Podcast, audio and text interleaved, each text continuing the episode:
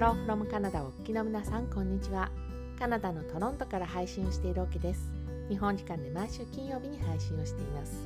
この配信ではカナダの東側トロントでのライフスタイルの話をメインにたまにクラフトや旅の話も織り交ぜつつお届けをしています。今回で318回目の配信となります。今日は振り返りの振り返りイベント002のお話をしたいなというふうに思っており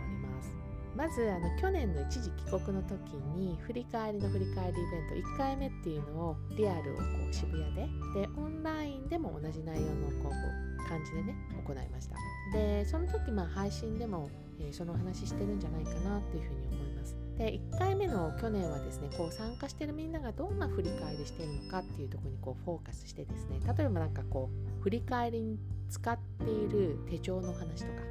あとそうですね振り返りをこうどう活用してるのかみたいなこういうところにフォーカスをしてお話を聞いた感じで。で今回まあそれの2回目っていうことになるんですけれども2回目もリアルオンライン両方で開催していて今日はまあねどっちかっていうとリアルのお話がメインになりそうですけれどもちょうど年末ですしね振り返りするにもちょうどいいかなっていうふうに思うのでこのイベントのお話をしたいなというふうに思っております。今回のこの2回目のイベントはまあ、振り返りをもう少しね深掘りする形でそもそもその振り返りって何なの？みたいなこんなことをね振り返りの背景みたいな部分も、えー、みんなとシェアしてその模索する時間みたいなこんなのを設けた感じで。で先日アップしたタコ紹介したくなる人たちここにゲストで来てくれたあのソフィーさん。ソフィーさんと一緒にこのイベントをやらせていただきました。で実はあの収録あのタコ紹介したくなる人たちの収録はですね、え、今回このイベントをやるときになんかヒントになるものないかなみたいな。そうだからそれを探す探るために、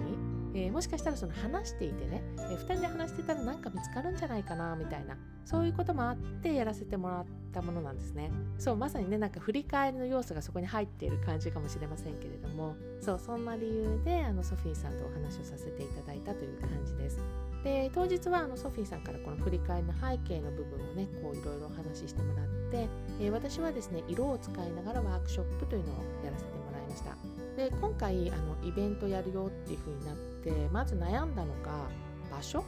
えそこって言われるかもしれないけど場所ね。私ほら普段日本にいないじゃないですか。だからなんか場所の情報とかもあんまりよくわからなくて。そうだからねこの辺詳しそうなコミュニティメンバーに相談してで今回はですね蔦屋ラウンジの丸の内で開催をさせてもらったんですね。ここはあの8人用と10人用のミーティングルームっていうのが借りられるようになっていてで今回その10人用のお部屋を借りて、えー、参加者10人で行いました。でこのラウンジ目の前がね東京駅なんですね。そう。でラウンジの周りぐるっとですねこう窓があってそこからま東京駅が見えるという。でミーティングルームからも見えるしあとそのミーティングルーム以外の場所があるでしょ？普段皆さんこう作業する場所ですよね。でここも場所によっては例えば窓の前に座ったりとかすると目の前にその東京駅を眺めながら仕事ができるっていう。ねえなんとも贅沢じゃないですかこれ。あのとってもいい雰囲気の場所でしたねこれ。でお部屋の中はね大きめのこういうソファーが置いてあってでなのでなんかこうシリアスなミーティングとかだとあんまおすすめできないかもしれないんですけれども今回みたいにこうカジュアルに何か話をしながら進めたいなみたいなこういう時にはとってもおすすめじゃないかなというふうに思いましたね。話が弾むと思います。でソファー側からこうよく見えるようにですね大きなスクリーンが降りてくるようになっていたんで、まあ、今回あの私スライドを使ったんですけれども、まあ、こうやってスライドを使うっていう場合にもお話すごいやりやすいんじゃないかなというふうに思います。でここでねあの爆笑したことが一つありましてこのお部屋のドアですねミーティングルームなんでドアがあるわけですよ。でこれが忍者屋敷のようでしてそう実はねあのみんなでこうペアになって話してもらう時間があったから私はその間にこうお手洗いに行ったんですね。そしたらミーティングルームに戻ってきて入る時にあたふたしてでむっちゃ困ったっていう、まあ、どんなドアかはですね是非なんかこちらのラウンジにもし足を運ぶことがあったらですね確かめてもらいたいなっていうふうに思ってます。それぐらいちょっとね不思議なドアなんで。であとは、まあ、このイベントの資料、まあ、資料っていうほどのものではないんだけれどもこれねあの新しい年になったらそのやりたいことこのやりたいこととしてもこう配信でお話をしようというふうに思っているんですけれども私ですねあの2024年ジンを作ろうというふうに考えてます。でジンはまあリトルプレスとかあと同人誌とかいうね言葉で呼ばれてたりすると思うんですけれどもまあ小冊子みたいなこういうものだと思ってください。えー、まあ、自分でこれまあ作るってなった時に、まあ、デザインどうするのかとかあと印刷どうするのかとあと閉じ方ですよね。どういうふうに閉じるのか。かあと時間がどのくらいかかるかっていうのもこれなんか体験してみたかったんで、まあ、その練習も兼ねて今回のイベントの資料をね人風に作ってみるということをやりました。でサイズはねパスポートと同じぐらいの大きさなので、まあ、かなりちっちゃめなんですけれども全部で30冊ほど作りました、えー、まあ、2冊手元にこう残ったんで28冊ぐらい朝活メンバーにこうお渡しした形になるんじゃないかなとで途中ねあの私3週間日本にこう一時帰国をしていてその1週間真ん中の1週間ぐらいかな東京以外の場所にもこう足を運びました。でそこで会ったメンバーとかにもやっぱそこにいるメンバーはちょっとリアルではね参加できないんでオンラインでこう参加してもらえたらっていう意味も込めてねその資料を渡したんですけれども。で、まあ、ジン作る時にそのホッチキスでパチって止めるっていうのももちろんできるんだけどあの今回ね手で閉じることにしたんですね。で、えー、私あの製本を少しだけやってる人なので製本って言われるほどのね難しいものじゃないからすごく簡単な閉じ方なんだけれどもこの辺はねもうかなり楽しみながらできる部分であっという間にあの30冊ほど出来上がるという そんな感じでしたかね。であとはですね今回のステッカーを2つ作っていてこれをあのお土産のような形でお渡ししたんですね。でもともと2023年春ぐらいかな。自分用に数枚私作ってですね。だからねそのデザインはそれと全く同じです。で1つは3色の丸いステッカーなんですけど去年ミーニングノート用に購入したステッカーセットっていうのがあってここにま丸いステッカーが一緒に入ってたのね。で私はあのハッピーな日にオレンジ色。良くも悪くなかった日に黄色。でいまいちだった日にまあブルーの丸いステッカーっていうのをあのマンスリーのカレンダーに貼って使っていました。でミーニングノートねやっているっていうふうに言ったんですけどやっぱ365日元気いっぱい振り返ることができるわけじゃなくてそんなになんかこう振り返りしたくないなっていうのもね人間だからもちろんあるからね。でもなんかその全然やりたくない日にちょこっと何かできることをやってあるとなんとなくねサボった感が少なかったりするんですよ。そう書けない日があってもね。であと再開しやすい感もあるかなと思って。全然やってないわけじゃないので。そうそれはなんか個人的に思うところですかね。まあ、あのこの3色ステッカーの気力がない時だけじゃなくて、えー、元気な日でもあの気が向けば私貼ったりしてるんでそう1ヶ月この終わったタイミングでそのカレンダー全体を見てみるとあの全体的にちょっと色で見える化ができるっていうねこういう感じになります。で実はこれはですね去年同じ名前でイベントをやった際にその参加メンバーの一人がですね色で振り返りをしているよっていうのを教えてくれてでその彼女はアプリを使ってそれやってたんですけどもそれがねヒントとなってますね。でただ最初にその購入したステッカーセットに入ったものってやっぱだんだんなくなってくるじゃないですか。なのでその必要な3色だけ自分用に新たに作って、えー、使うということをやってました。でもう1枚のこのステッカーがワードステッカーだったんですけどでこれもあの丸いステッカーと一緒にね私作っていたものでその時はねその春に作った時は和紙のステッカーとして作ってました。で今回あのみんなのお土産にしたものはあのクリアステッカーとして作っていてでもともとこの あの自分が使うために作ったんでそうかなりね私の好きな好みのこのワードチョイスになってるとは思うんだけれどもまあ、これも振り返りの気力がない時もしなんか今日っていう日に名前を付けるならタイトル付けるならまあそういう感覚で使ってもらえないかなというふうに思って提案したものです。でただ個人的には少し違う使い方をしていて配信の中でもお話ししているように私あのミーニングノートを書いているでしょ？でこのミーニングノートって毎日その印象に残ったことを3つ書き出してその1週間ないしはあの1ヶ月とかね、えー、こういうタイミングでこのまとめみたいなことを行うんですね。でそのまとめをやった際にその自分が書き出したものに対してそれをちょっと俯瞰する感じで全体を見渡してそれに合いそうな言葉をこう1つ2つ貼って使うということをやってます。でまとめのタイトルみたいなイメージなのかな。でこのワードステッカーって私にとってはすごい身近なもので私あのアルバム作りとかのスクラップキングをねする人なのでそれをまとめたページだったりとかあとジャーナルとかに自分のタイトルを載せたりするっていうことも結構あるんですね。でこの時にはワードステッカーを利用したりとかするので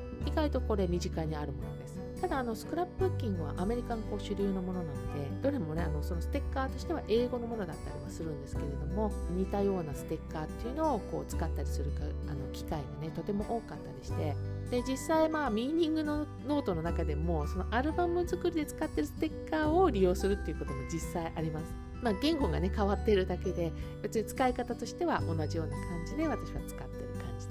で。ここからはですね実際のイベントの中から私が印象に残っていること2つお話をしてみたいと思います。で冒頭でソフィーさんがの振り返りの背景部分をお話をねしたっていうふうに言ったと思うんですけれどもそこの中で出てくるあの意味付けを行うという話があります。でこれあのミーニングノートとかでも出てくる言葉だと思っていてこれね言うのは簡単なんですけどねやるのは非常に困難を極めるなと思っていて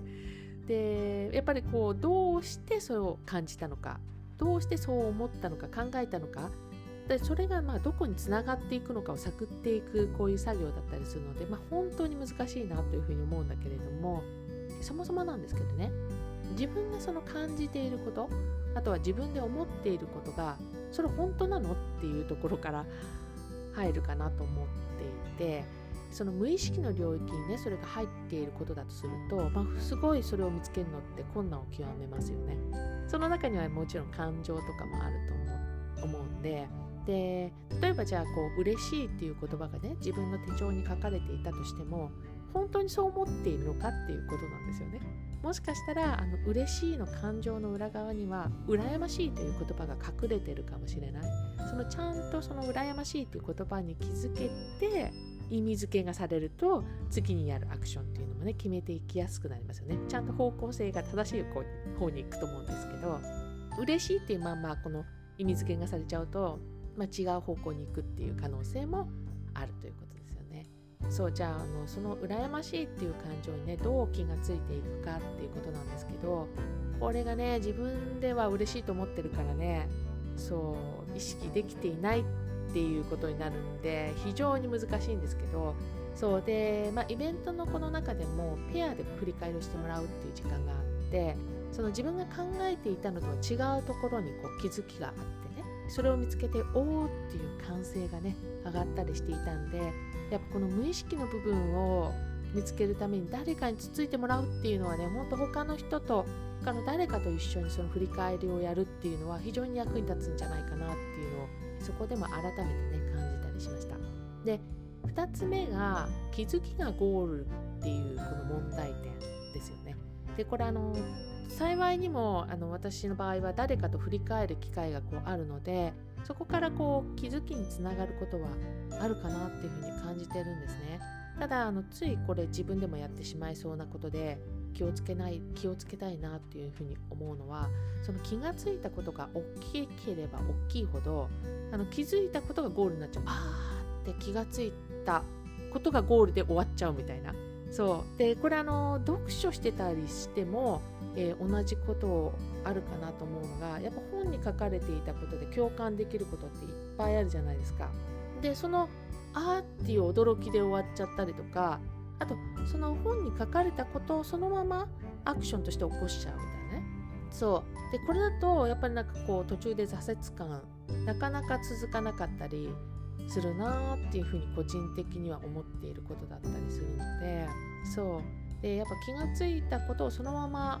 っていうんではなくてやっぱりもう一度ね自分でちゃんと考えてみるっていうことが大切だしそこが抜け落ちてしまうとただなんか過去を振り返っただけになりやすいのかなっていうあの気がついただけで終わっちゃうのかなっていうのをすごく考えさせられましたかね。で今回あのこのイベントで何を伝えたいかなっていうその情報を集める中で振り返りは自分自身に学ぶことですよっていうあの言葉にこうたどり着いてあのとても印象的でした。でまさにね自分でその考える作業をがそこにあるんだよねっていうことを感じさせてくれるそういう言葉だったっていうことなんですけどあのこのイベントをこう開催することでその振り返りって奥深いんだよねっていうことをこう改めて考える時間だったなっていうふうにとても思ってますね。で振り返りの振り返り00にどんな場所でやったのかとかあと今日まあステッカーとか資料の話しましたけれども、まあ、このイベントの雰囲気であるとかあの資料とかステッカーのことも一部ね動画にしてみました。興味ある方がいたらこちらも一緒に楽しんでみてください。そしてですね、えー、今日が2023年のハローフロムカナダ最後の配信となります。いつも配信を聞いてもらったり、あとあの逆に私がね、配信を聞きに行って楽しませてもらっている方、ここにも、えー、もしかしたら来てくれてるかもしれないんですけれども、あとあの、今年初めてつながったっていう方もいるんじゃないかなと思ってて、本当にね、今年1年どうもありがとうございました。新しい年、え2024年もまた配信でお会いできるのを楽しみにしています。では良いお年を。カナダ・トロントからオケでした。